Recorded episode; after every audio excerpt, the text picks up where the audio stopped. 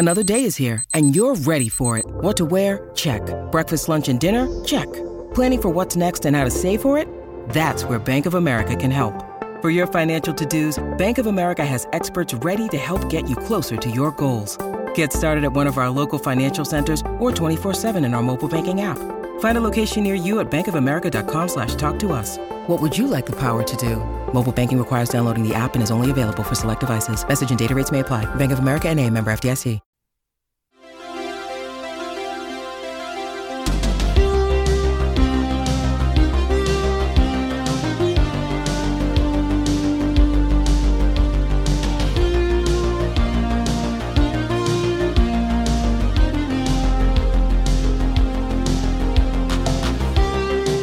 Welcome back to Game of Thrones 2 Electric Bookaloo. I'm your host, Anthony. This week, Aaron's back. Aaron and I talk about Arya's sojourn at Harrenhal. In this chapter, Jaqen H'ghar reveals himself as a master assassin. And what little girl doesn't want a master assassin at her disposal? Do please check out what else is going on at Bald Move.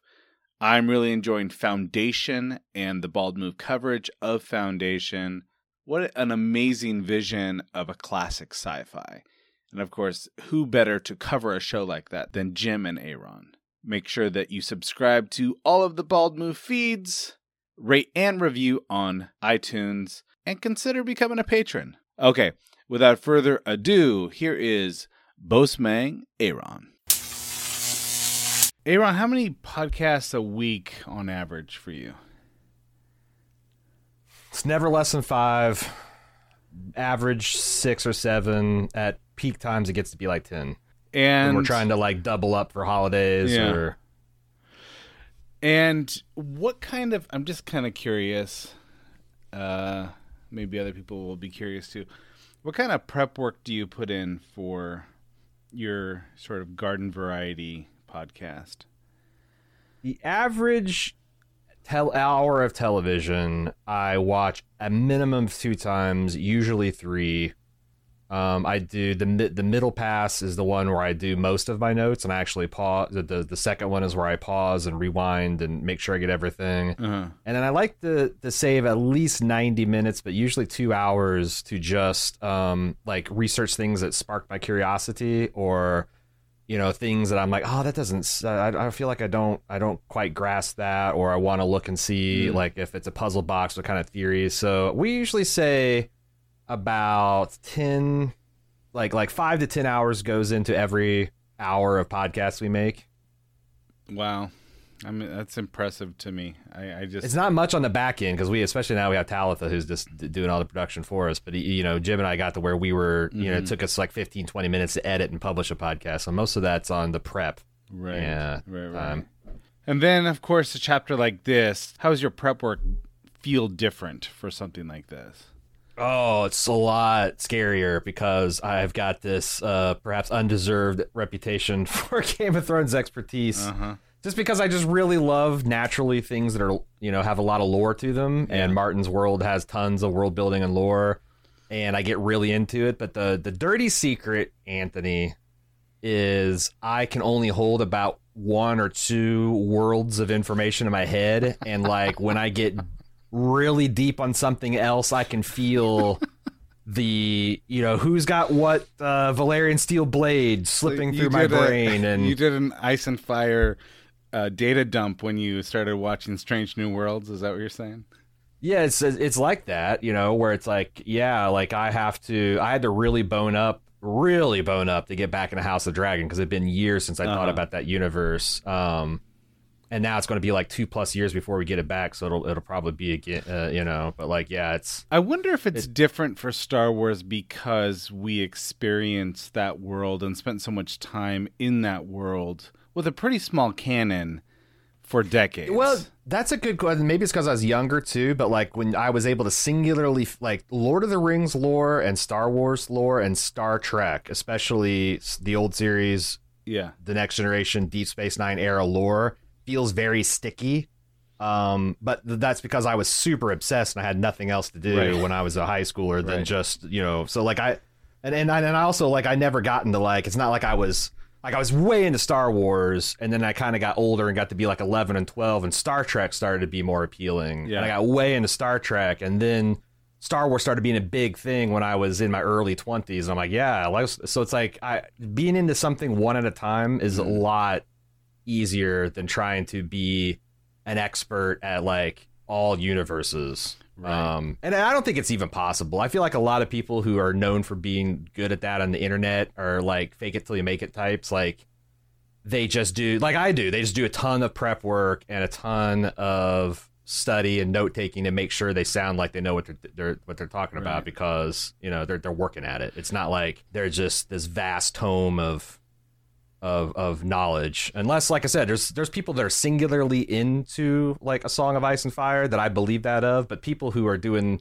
you know kind of like we're trying to keep up with this current pop culture and are going from marvel to star wars to lord of the rings the there's no freaking way Yeah. I, yeah. you know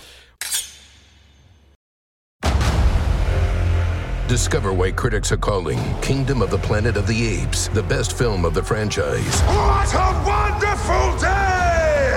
It's a jaw dropping spectacle that demands to be seen on the biggest screen possible. I need to go.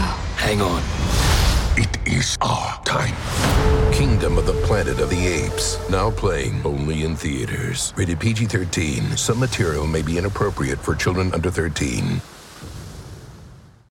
When you need mealtime inspiration, it's worth shopping Kroger, where you'll find over 30,000 mouthwatering choices that excite your inner foodie. And no matter what tasty choice you make, you'll enjoy our everyday low prices, plus extra ways to save, like digital coupons worth over $600 each week. You can also save up to $1 off per gallon at the pump with fuel points. More savings and more inspiring flavors make shopping Kroger worth it every time. Kroger, fresh for everyone. Fuel restrictions apply.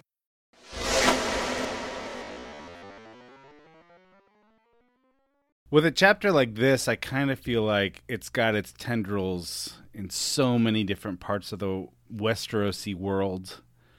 And sort of reaching over to Essos, I can kind of, I kind of get the sense that with a chapter like this, you almost want to start doing rabbit trails, right? I, I, I felt mm. myself sort of, wow, what about Lady Went? Like, what, what was what, what, what was her story again? And you know, th- there are little bits and pieces of this chapter that got me thinking about other parts of the world. that's the riverlands baby. It's at the heart of everything. You got like a, you know all the houses are coming together. There's so many famous battles there.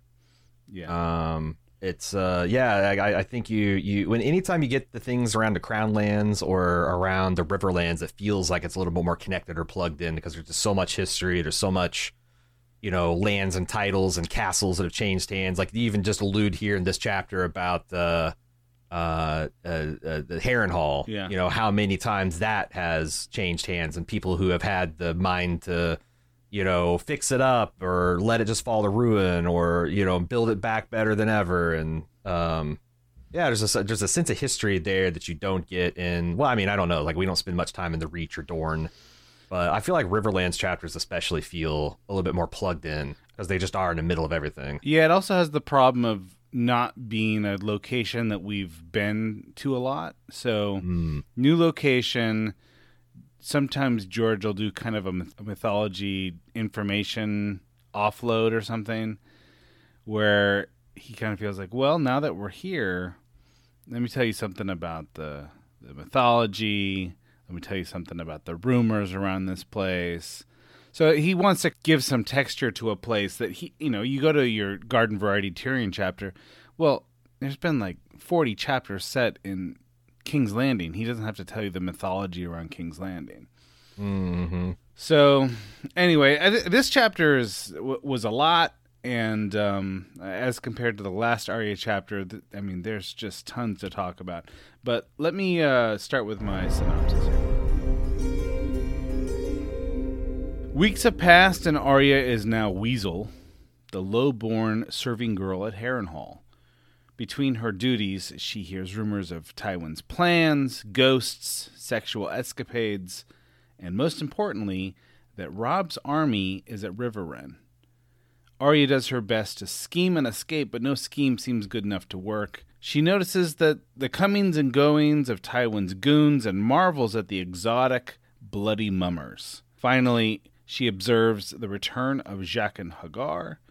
Jaqen wakes Arya up one night and tells her that she must choose three lives to offer to the Red God.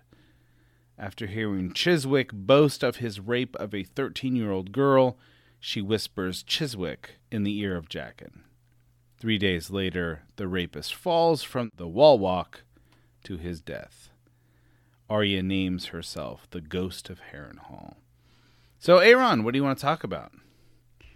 Um, I so you're interested in you know kind of folklore and history and Mm-hmm. um, myth and legend, right? And it's it's in fact it's it's wouldn't it wouldn't surprise me if you made this point in our uh, Gods of Thrones books. But have you noticed how reminiscent uh, Arya's relationship with Jaqen is that to a person who's liberated a genie? Yeah. In this case, a murder genie. Yeah, yeah, yeah. I think we did make this point in Gods of Thrones. Yeah, no, it's absolutely he's a death genie for sure. Uh, it's fun. I, I, I it's funny because like it's I don't know how many years it's been since we wrote that Yeah. book, and like no less than three. So we we just had a a um a real life event where we hosted and and we did a total recall viewing and podcast, and no less than three people brought me their Kickstarter copies of Gods of Thrones and had me sign. yeah, good. Uh, so that was really cool. Still but like I, I think it's it's it's interesting, like how closely this cleaves to some of the the the, the legends and Yeah. and uh, how much the um of a pattern that Martin follows with this. Have you covered this in the podcast recently? Because if so, I'll, I have just- not, Okay. and kind of would be worth revisiting it because sometimes there are mythologies that Martin touches on, and it's like, well, that could have been coincidence. It could be like Martin's mythic subconscious, like a cultural memory bleeding through without sort of a conscious homage. This time, I think it's like Martin knows what he's doing. He's clearly Yeah. making Jaqen uh, you know drawing from genie mythology and uh, so it'd be it'd be good to sort of draw out a few of these parallels. So you liberate a genie and you're granted three wishes. And typically in these genie tales, because there's a lot of these are, are morality plays, right? Mm-hmm. Uh, the first wish that the wish giver is is given is used frivolously or is often perceived as wasted because mm-hmm. the grantee doesn't fully trust the genie or doesn't fully believe that what they're saying they can do mm-hmm. is ca- they're capable of it or they're testing the system. Um, and part of the deliciousness of that working out for the reader is that in retrospect, you think, oh man, if only the hero had that one wish back, what could they have changed? You know, she essentially wastes one of her, um, one of her, uh, one of her wishes on this. Who was it that, that, that she kills? Is it Chiswick? Yeah, that's right, Chiswick. Yeah. You know who is this guy he's a guy who bragged about being part of a rape gang Yeah. uh, uh, under command of gregor clegane uh, he's a bad dude uh, I don't think the world is is improved by his continued existence. But you think of all the targets that she had here at her disposal. Um, it's hard not to think, well, you wish you had that one back. Um, and I was wondering, like, you know, we can talk more about the genie thing because I just thought that was interesting. That uh, you know, you always have this kind of frivolous wish, like, you know, Aladdin wants to be made into a prince. Uh, uh, you, you've you, you've got this kind of like test wish. Um, what do you think? Who is who is the, the the if you could substitute one person for this this wasted wish, who do you think would be the most impactful one that you would you would swap out? Yeah, it's a it's a good question. Now, I I should note that Chiswick is on her list, Yes. and so I mean, her list has existed at least for two chapters now. Did he not get added this this particular chapter though? I think Chiswick got added the last Arya chapter, Did he? Okay. and it was because it was sort of in a shed by the God's Eye, and their their whole group was being tortured. And I mean, he wasn't the only one torturing, but he he he made the list, right? right. So it's interesting that it's interesting that she chooses him. I think that the reason she kind of chooses him is that she hears him not just that he was sort of involved with this horrific act, but that he's laughing about it and he's he's hmm. boasting about it. And I I kind of feel like she thinks that dude needs to die and I could do something about it right now. Yeah. So so who should I my feeling is it should be someone from the list, right? And Tywin's not on the list because I think that's a pretty obvious choice. It'd be like, yeah, you killed Tywin and this story changes significantly. Oh damn, yeah, you're that's because that's my go-to answer. Like if you kill Tywin, you know, there's been a lot of people on the the internet to kind of game things out. Like the Red Wedding falls through. Mm-hmm. You know what stops Robb's march to King's Landing? You also have like what Kevan Lannister now leading the defense of his. his it also family, and- emboldens all of the other armies that are amassing, right? Oh, yeah, you've got you've got both of the Baratheons. Uh, you know, you've got the Iron uh, Islanders uh, the, the, the, the raising their banners. Um, you've got so you know you got some War of Five Kings, right? Yeah. and you have a big you know the and, and Tywin is kind of like stemming the tide with his ravens and with his armies and with his gold. He's like kind of like holding everything all together here in the center. And if you swipe that off the board, it seems like it's it's hard to imagine that Joffrey and Cersei managed to retain King's Landing uh, under those conditions. Yeah. But if you say that it's got to be part of her prayer, ooh, that really changes. Well, and I that think really changes things. I, I think if the question is if it was me and I was offered the wish, who would I choose, knowing what I know of where the story goes? Tywin's a pretty good choice. yeah. Um, but if it's Arya and you want to make you want to do right by the character work that you've already established, and she kind of runs through this thing in her head, she's like, "Yeah, Joffrey's Joffrey and Cersei are too far away." Mhm. And I think, and Tywin's not on the list yet. I, I think it's got to be someone on the list.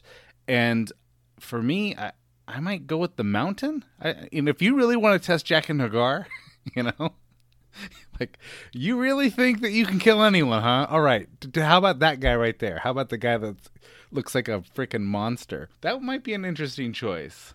This is a super because let's play this out because I think everybody can kind of see Tywin how that would collapse. But the mountain's tricky, right?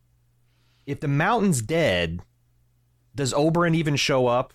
That's the Oberyn you know Cersei doesn't- certainly doesn't volunteer to be a champion for Tyrion.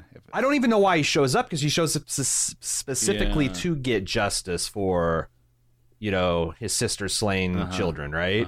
So I don't even know he shows up. Tyrion might not have anyone uh, to defend him, but then again, Cersei doesn't have her champion. But that's the other thing is without uh, without Clegane dying slowly and painfully under the ministrations of Qyburn, you don't get Robert Sir Robert Strong.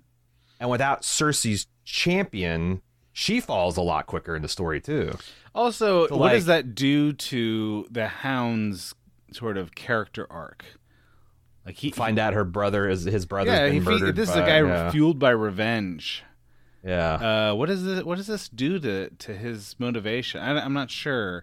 It's interesting. He's not actually a significant character in the story, in terms of like understanding his motivations, but It, it robs us of the Clegane Bowl. Horns and vuvuzelas and sirens and yeah, but but you, you you don't get that but you're right like you think that because that's the thing is we don't know the hound's ultimate fate in the books um we do know his fate in the show it's hard to believe that you know assuming that he escorts Arya and that kind of like goes the plan it's hard to believe that he would you know ever get off that uh uh what is it the the silent isle i forget the um, Oh, yeah, he, yeah. He, he he never he never puts down his dr- grave digger Sure. persona. He just stays permanently retired. Assuming in the books he comes back because of the Clegane Bowl. But okay, I'm gonna throw in one more name. okay. Ooh, And this may like, be- I'm an evil narrative genie, and I've I've given given Anthony three Yeah, possibilities. one more name. This one may be the best. And the name is Joffrey. And there's three reasons why. Joffrey over Cersei, huh? Okay. Well, okay. here's the thing. He's on the list, number one. sure. He's sort of like the first great hatred of Arya's life.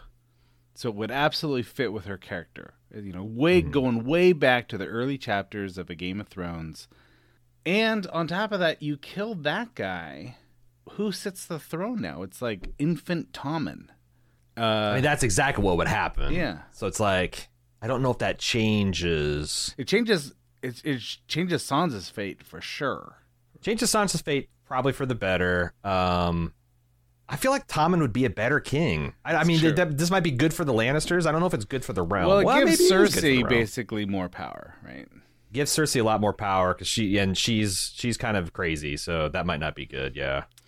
Interesting. All right, let me throw out a, a few more sort of mytho- mythological parallels between Jaqen H'ghar and genies. Okay. All right. So I'm doing this from memory. Genie lore uh, is sort of stems from the word jinn. And jinn etymologically means from the flame. And this is exactly Fire spirits. Yes, fire spirits, and this is exactly how Jaqen H'ghar are saved. He's saved from the fire, right?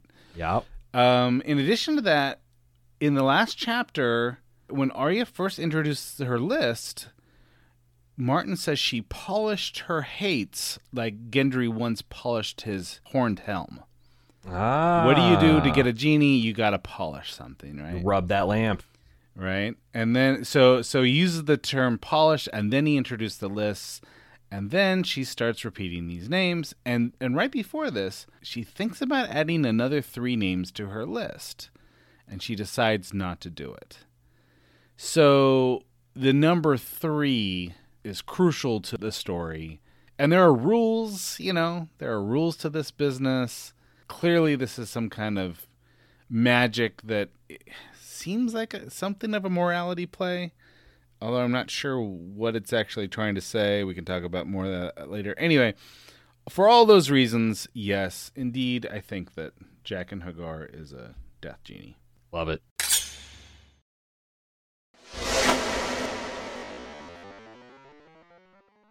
I just want to ask you a question since we're on this topic. This is the only time the term red god is used not in relationship to Melisandre's religion. He said, and I don't get the sense like eh, yes, the the heart of flame is included in the statues at the house in black and white. And so sort of the red god seems to be something in the pantheon of the many-faced god.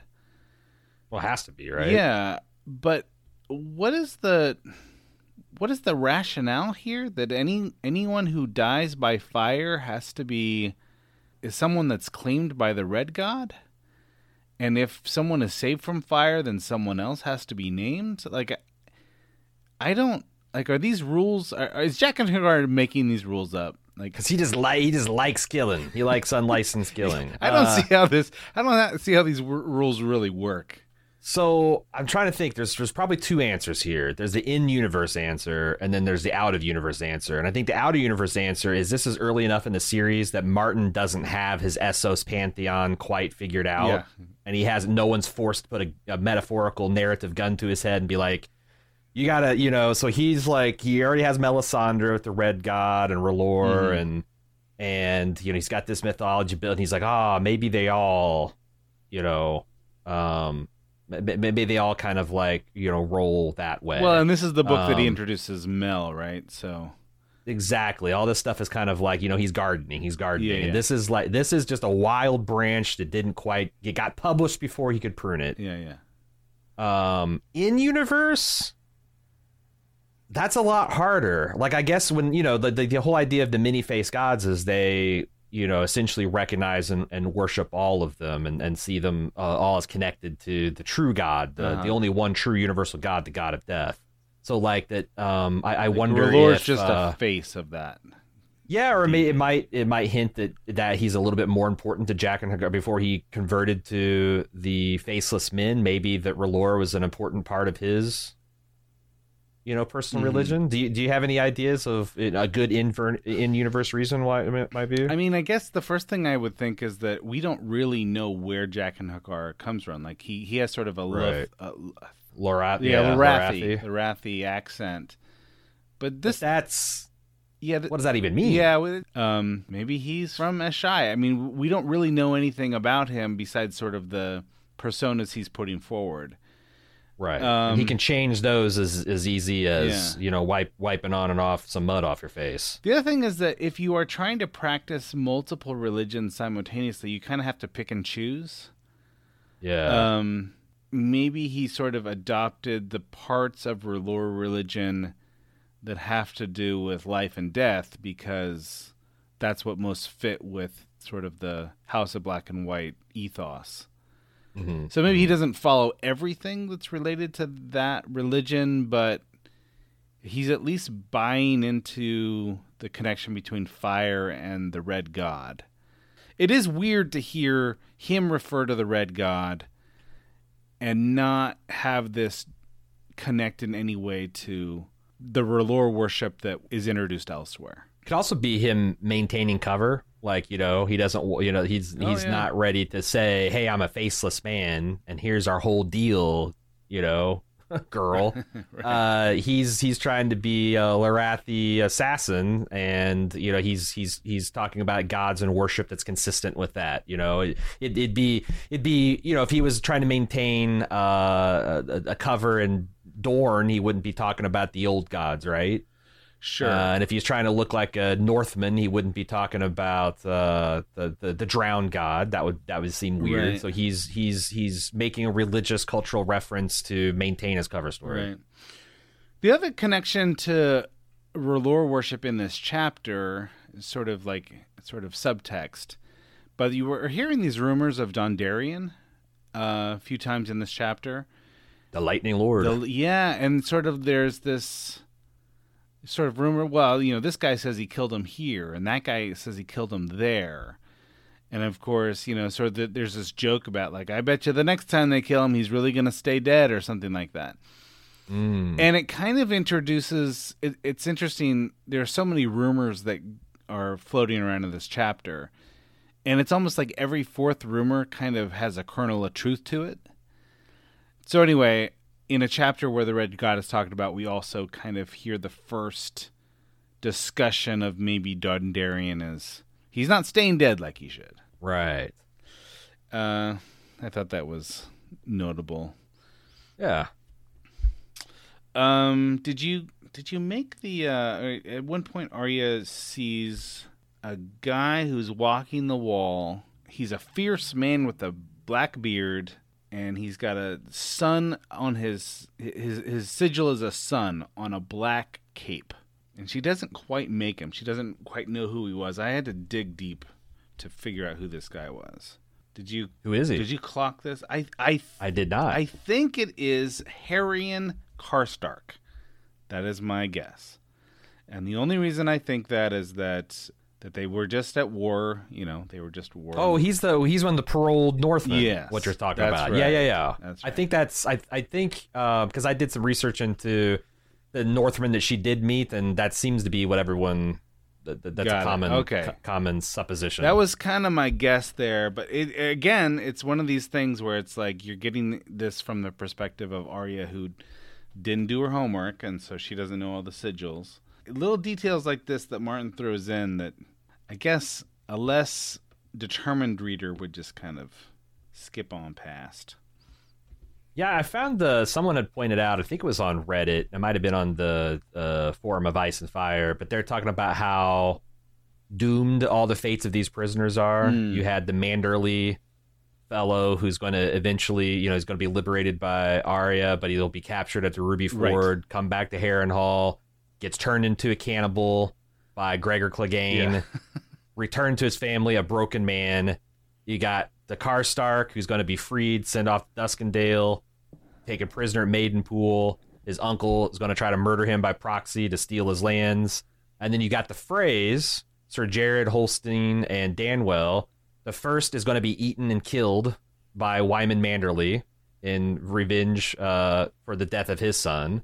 The second is heading to his death at the Battle of Ice. And the third is still unaccounted for, but is marked for death Ah. by Lady Stoneheart. Uh-huh. So the idea that no one truly escapes Harrenhal. uh, They're all is- is- cursed. they're all cursed. they're all cursed. Everyone, everyone that goes through these gates. So interesting. So I like this. I like the idea that people are cursed, and I will also note that Arya at one point, like she stopped calling herself a wolf, and in this chapter she's called herself a mouse. Hmm. And he says, that, and she says that they're they're all kind of mice because Harrenhal is so giant, right? And that kind of made me think: Is this a little wink to the story of the Rat King? because hmm. the you know the the the the, the, moral, the moral of that story was inhospitality will curse you eventually, curse you real bad. I thought it's interesting that despite the mouse imagery, heraldry she's taking for herself, that she nevertheless has what we will come to appreciate as a wolf dream. Yep. You know, right before Jaqen H'ghar wakes her, she is running with a pack of wild wolves Yeah. through the Riverlands, and we'll know event- eventually we'll come to understand that that's Nymeria leading a pack of wolves and doing her own revenge for her siblings. So there's still, even though she's seeing herself as a wolf, that I'm sorry, a mouse, Yeah. that that uh, her family connection right. is uh, still running deep and strong. Yeah, and it's and we don't. It's not. It's kind of thrown away. It's kind of like just a, a passing comment that she is. Uh, she's having this dream, and then while we're on the topic, I loved the little homage to werewolf lore. I'll read this little passage. This is what the, there's a rumor that Tywin bought a ton of silver to forge magic swords that would slay Stark wargs. That's got to be a nod to the silver bullet lore, right? Oh yeah, it's got to. Yeah. it's got to. Yeah. Um, so I, I love werewolf stuff. I thought that was great. I big big fan the werewolf vampire Frankenstein lore Mm-hmm. woven into the the Game of Thrones for sure. Yep. Yep. Was there anything? I mean, this chapter's got so many different directions you could go. Was there anything else that you noted that you thought was too interesting not to mention?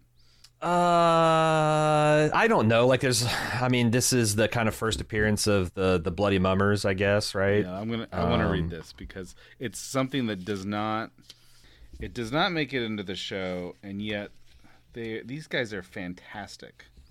Arya did not know who the Bloody Mummers were until a fortnight later, when the queerest company of men she'd ever seen arrived at Harrenhal.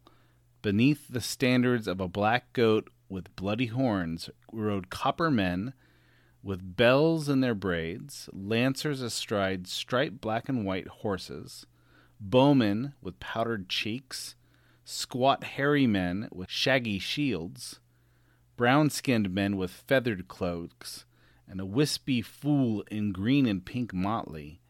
Swordsmen with fantastic forked beards dyed green and purple and silver, spearmen with colored scars that covered their cheeks, and a slender man in Septon's robes, a fatherly one in maester's gray, and a sickly one whose leather cloak was fringed with long blonde hair.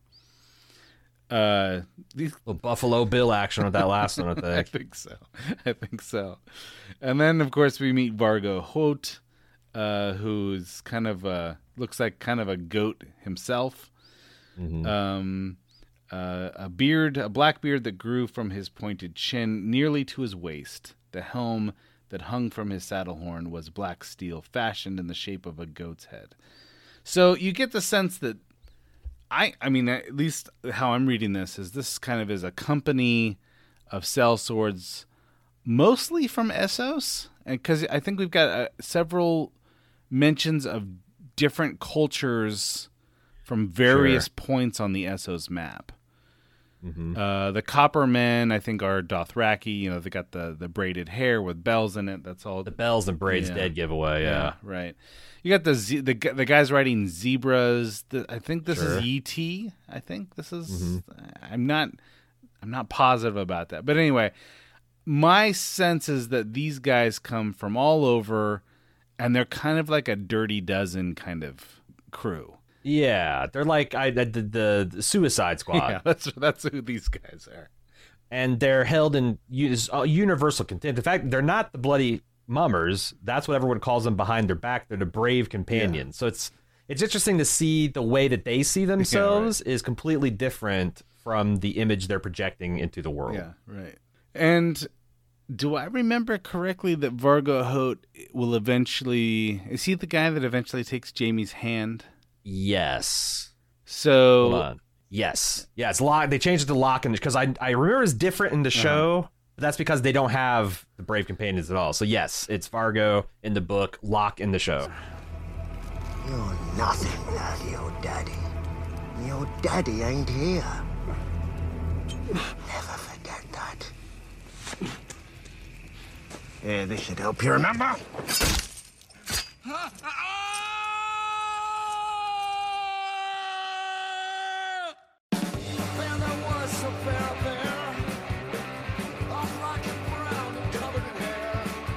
That's one of my favorite episodes. Yeah. the, Ja- the Jaime loses his hand at the end. Of, Smash cut the rock and roll, Oh, hard, hard rock Bear and the uh, Maiden cover Fair. of the Bear and Maiden Fair. Yeah, yeah, fantastic. pretty good. So, uh, yeah, so the Bloody Mummers, and of course, this is kind of one of those times when the show kind of tones down the circus type characteristics. Um, notable introductions. We talked about a few of these. We hear about Lady Whent's bats, giant bats for the first time.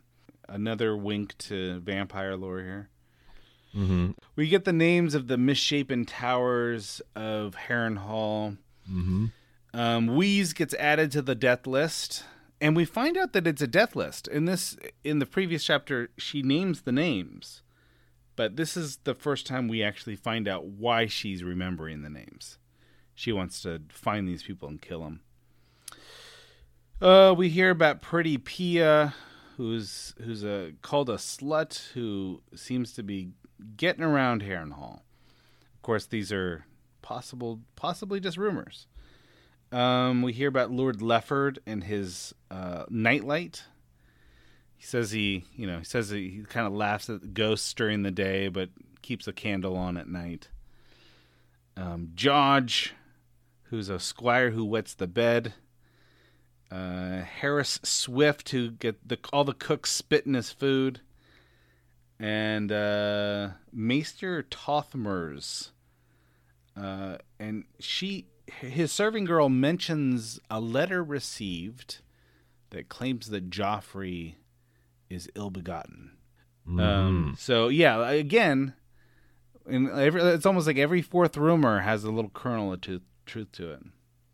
Yeah, there's a lot of like um, um, Martin uses this as a way to kind of like you know because Arya has been not plugged into the situation that we've seen evolve through several POV chapters. This is his way to as a reader to kind of signal to us, kind of like sum some things up. Like um, there's all these rumors about Lord Tyward's got to do this and he's got to go down and he's actually marching over here. No, he's going over there. It's because these are he's gonna marry Lady Lysa.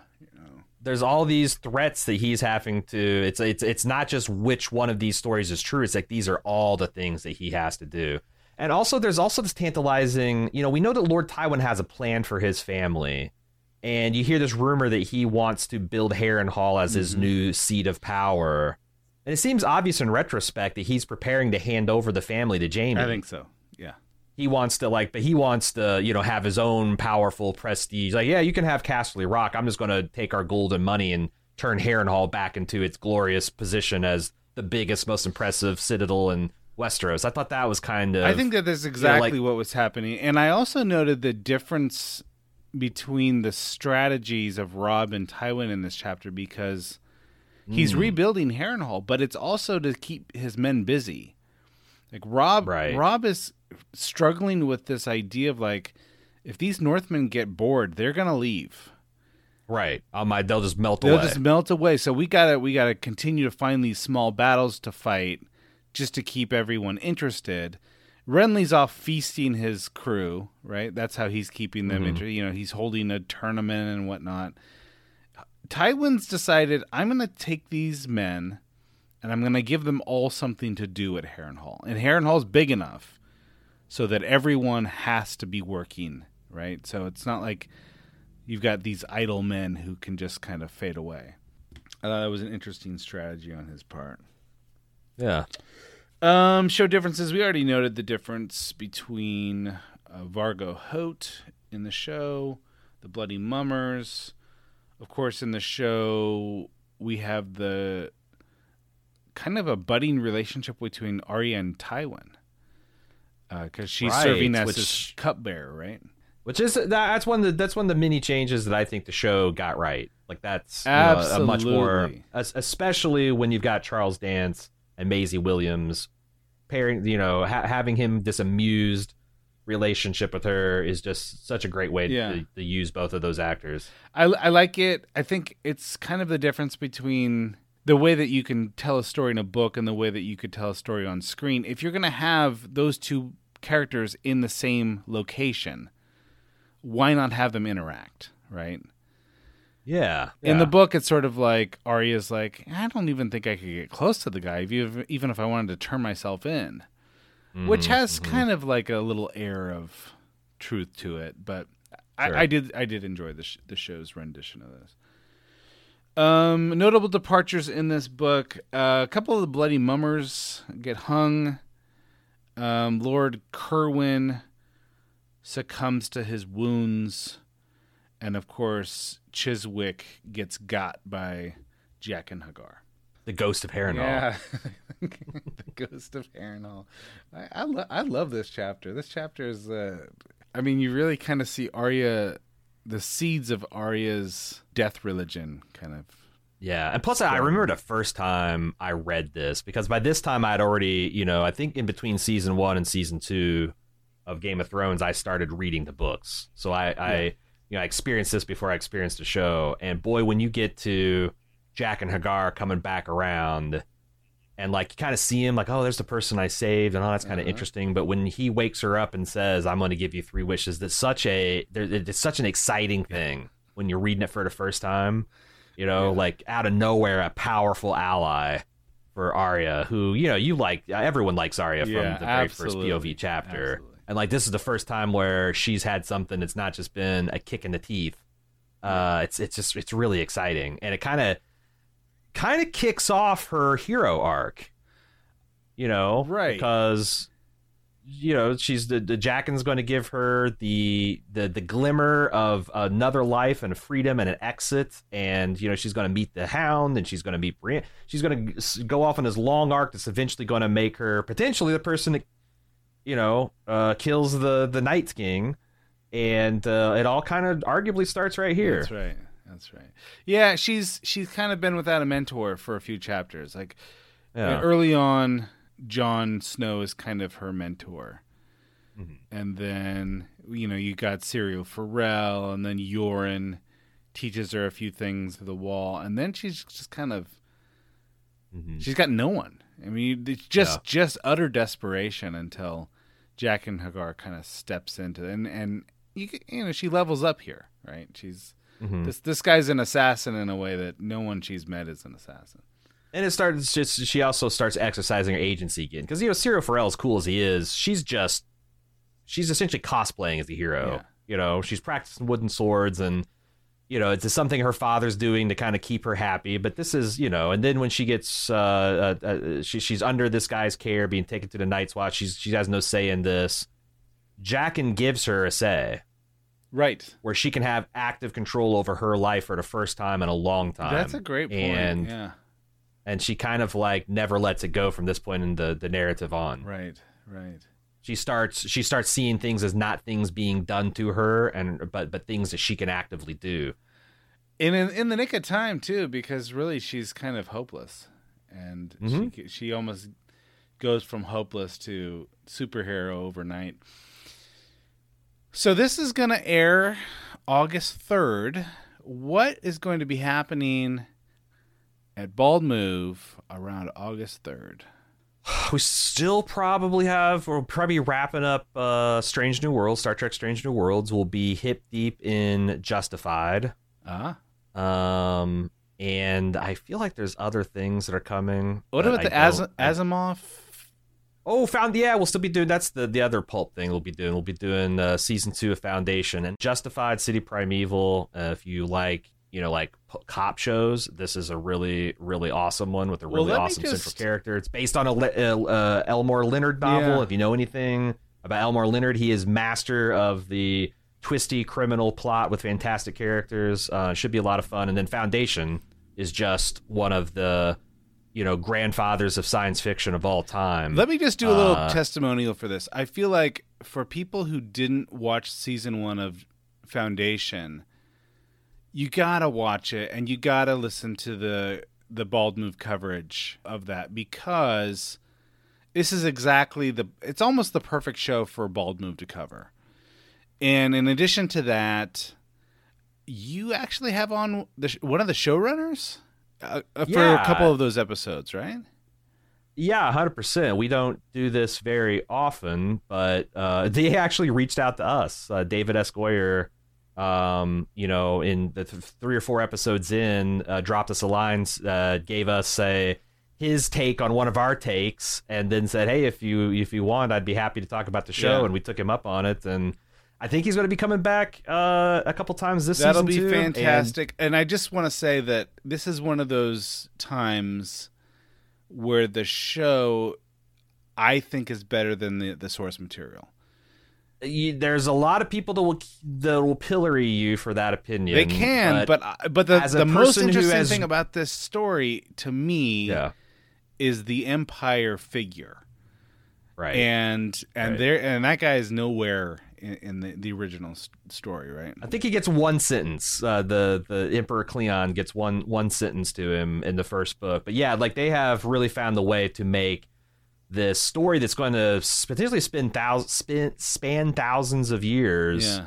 They've really come up with some clever ideas that keep some continuity and protagonists, antagonists, and you know I, I like the concept of psychohistory, the idea that you can predict large patterns of human behavior, and there's a savior figure just trying to save the Yeah. galaxy from, but you also have to explicitly trust in his process. That only he. there- There's there's a lot of good big science fiction concepts, and also, boy, uh, this is one of the most beautiful shows Oh, it just on Oh, television. man, it's gorgeous, gorgeous, and and Uh, amazing acting. And I just I'm not just talking naked Lee Pace. The rest of the, the show is just as beautiful as that man.